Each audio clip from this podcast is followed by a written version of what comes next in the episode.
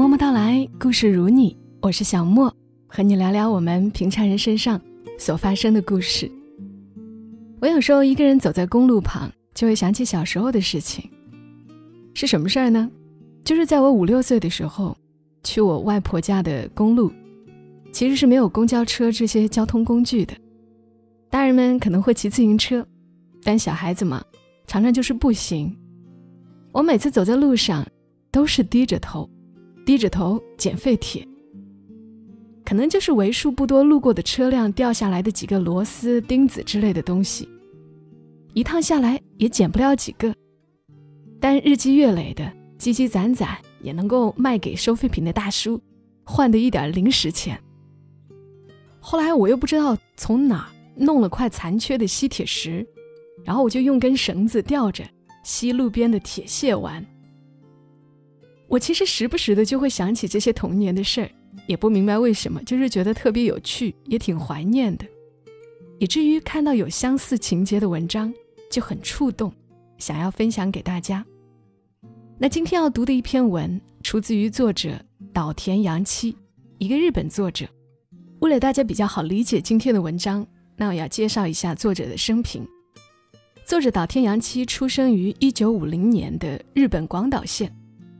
一九四九年的时候，他的父亲在美军广岛投下原子弹之后，一个人回广岛，因为当时仍有辐射污染而得了原爆病，不久之后就死亡了。后来，他的母亲开了家居酒屋，抚养他和他的哥哥，但是因为年纪很小，他非常依恋他的母亲，在上小学后还会在三更半夜溜到他的妈妈开的居酒屋，所以他的母亲非常担心，就把杨七。送到了佐贺的外婆家，由外婆来抚养。而杨七的外婆是一个虽然非常非常穷，但是特别乐观的人。在杨七住在佐贺的八年间，辛苦的抚养杨七长大。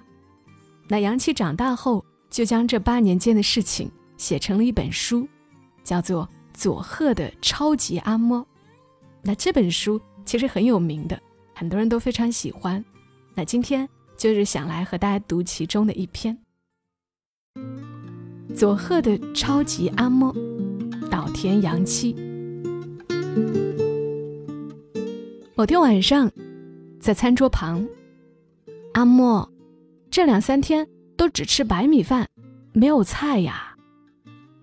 我刚抱怨完，外婆就哈哈大笑着回答说：“明天呢，可能连白米饭都没有喽。”我和外婆对视一眼，一起哈哈大笑。那已经是四十多年前的事情了。回想起来，也正是从那个时候，整个社会开始发生急剧的转变。政府预算倍增，经济高速增长，日元升值与美元贬值，大学学运不断，校园暴力猛增，经济泡沫、石油危机、就业困难等等。虽然大家都说，现在的世道真的很不景气呀，其实这些对我而言根本算不了什么，只是感觉又回到和过去一样罢了。改变的不是世道，真正改变的是人自己。钱不够，不能去大饭店吃饭，不能出国旅游，买不起名牌衣服等等，因为这些原因，人们觉得不幸福，于是挖空心思的去追寻所谓的幸福。以下要讲的话，对于被裁汰的人来说，或许有些许帮助。其实完全可以将裁员想成是从早上八点起床，匆忙挤电车赶到公司工作、加班，到虚营奉承的酒席上应酬，坐末班电车回家等等，这样的人生中得到解脱。今后何去何从，夫妻俩或是全家人可以一起商量，这反而。会增进与家人的交流和沟通。事情是好是坏，完全看人怎么去想。因为没有钱，所以不幸福。我觉得大家似乎被这种想法牢牢拴住了。因为大人都这么想，小孩子当然也过得不安稳。因为大人不能带他们去迪士尼乐园，不能给他们买新衣服，所以他们也不尊敬父母。因为成绩不好进不了好学校，连自己都觉得前途暗淡；因为心态悲观，小孩子每天都过得很没意思，对将来也不抱希望。少年犯罪不断增加。其实，就算真的没钱，只要心境乐观，也能活得舒坦。我的外婆就是这样的人。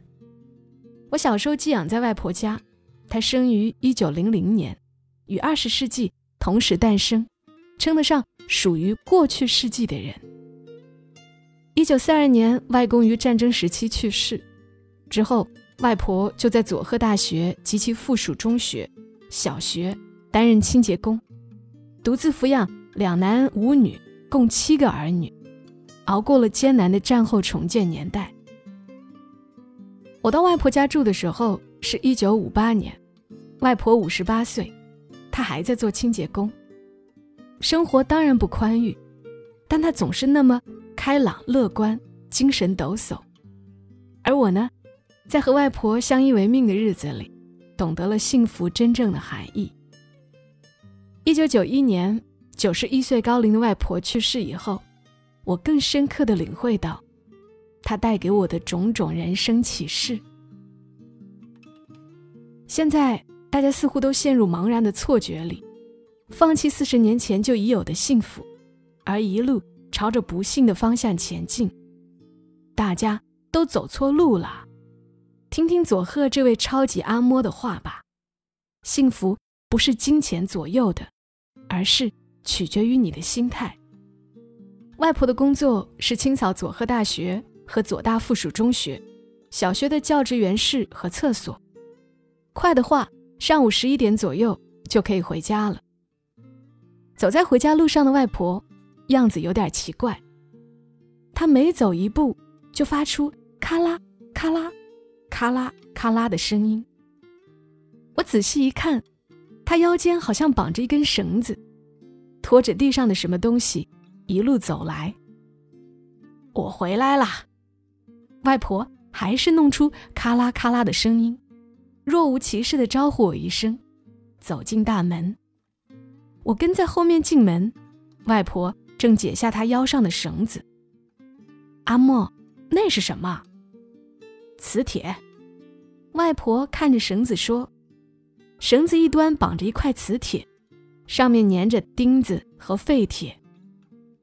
光是走路，什么事儿也不做。”多可惜呀！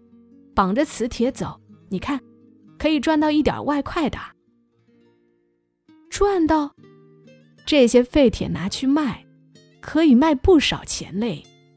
不捡起掉在路上的东西，要遭老天惩罚的。外婆说着，取下磁铁上的钉子和铁屑，丢进桶里。桶里已经收集了不少战利品。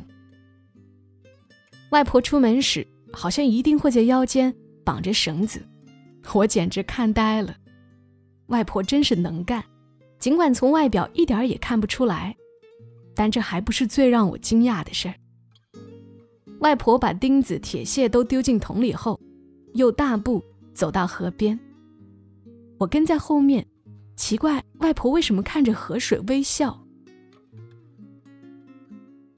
赵广。帮我一下。他回头叫我之后，转身从河里捞起木片和树枝，河面架着一根木棒，拦住一些上游飘下来的木片和树枝。之前我到河边张望时，还在好奇那根木棒为何横在河里，哪里想得到是外婆用来拦截漂流物的法宝。外婆把木棒拦下来的树枝和木片晒干后。当柴烧，这样河水可以保持干净，我们又有免费柴火，真是一举两得。外婆豪爽地笑着说：“现在看来，外婆早在四十五年前就已经致力于资源回收利用了。木棒拦住的不只是树枝和小木块，上游有个市场，尾部开叉的萝卜，畸形的小黄瓜。”等卖不出去的蔬菜，都被丢进河里，也都被木棒拦住了。外婆看着奇形怪状的蔬菜说：“开叉的萝卜切成小块，煮出来的味道一样；弯曲的小黄瓜切丝儿，用盐腌一腌，味道也一样。”是这样，还有一些果皮受损的水果，也因为卖相不好而被丢弃。但是对外婆来说，那些只是外表差一点而已，切开来吃，味道一样。真是这样。就这样，外婆家大部分的食物都仰仗河里飘来的蔬果，而且夏天时西红柿用河水冷藏漂流下来，更加好吃。甚至有时候会有完好无损的蔬菜飘下来。当时市场批发的蔬菜还沾满泥土，需要兼职的大妈在河边冲洗干净。通常都是十几个人一边聊天一边洗菜，总有人不小心手一滑，蔬菜就被水冲走了。还有大白菜有点重，大妈洗完甩水时，即使没失手滑到水里。也总有几片外面的叶子脱落掉进河里。每天总有各式各样的东西顺流而下，被木棒拦住，因此外婆称那条河是我们家的超级市场。她探头望着门前的河水，笑着说：“而且啊，是送货上门，也不收运费。”偶尔木棒什么也没拦到，他就遗憾地说。今天超市休息嘛？外婆说：“这个超市只有一个缺点，即使今天想吃小黄瓜，也不一定吃得到，因为完全要听凭市场的供应。”真是无比开朗的外婆呀！别人家是看着食谱想着要做什么菜，外婆是看着河里想今天有什么东西呢，再决定菜单。外婆。毕竟对那条河的情况了如指掌。有一次飘来一个苹果箱子，里面塞满米糠，米糠上放着腐烂的苹果。我拿着斧头打算把米糠倒掉，只留箱子当柴火时，外婆就说：“你先摸摸米糠里面。”啊！我心想，为什么？但还是乖乖的伸手去摸。里面竟然还留着一个完好无损的苹果，我简直觉得外婆真像个预言家。还有一次，飘来一只很新的木屐，只有一只，没办法，当柴烧吧。我拿起斧头时，外婆又说：“再等两三天吧，另一只也会飘下来的。”我想，再怎么幸运。也不会有那么如意的事儿吧？可是两三天后，另一只木屐真的飘下来了，吓我一跳。那个人掉了一只木屐在河里之后，一时还舍不得，但是过了两三天就会死心，把另外一只也扔了。这样，你就刚好凑成一双了。外婆的智慧让我惊叹不已。在我亲眼看见外婆的生活方式后，更是体会深刻。但是初见这栋房子时的不祥预感仍然准确无误。我在广岛时虽然也穷，但在这里我却沦为更低一级的赤贫阶层了。不过，也是一般人体验不到的一段快乐岁月的开始。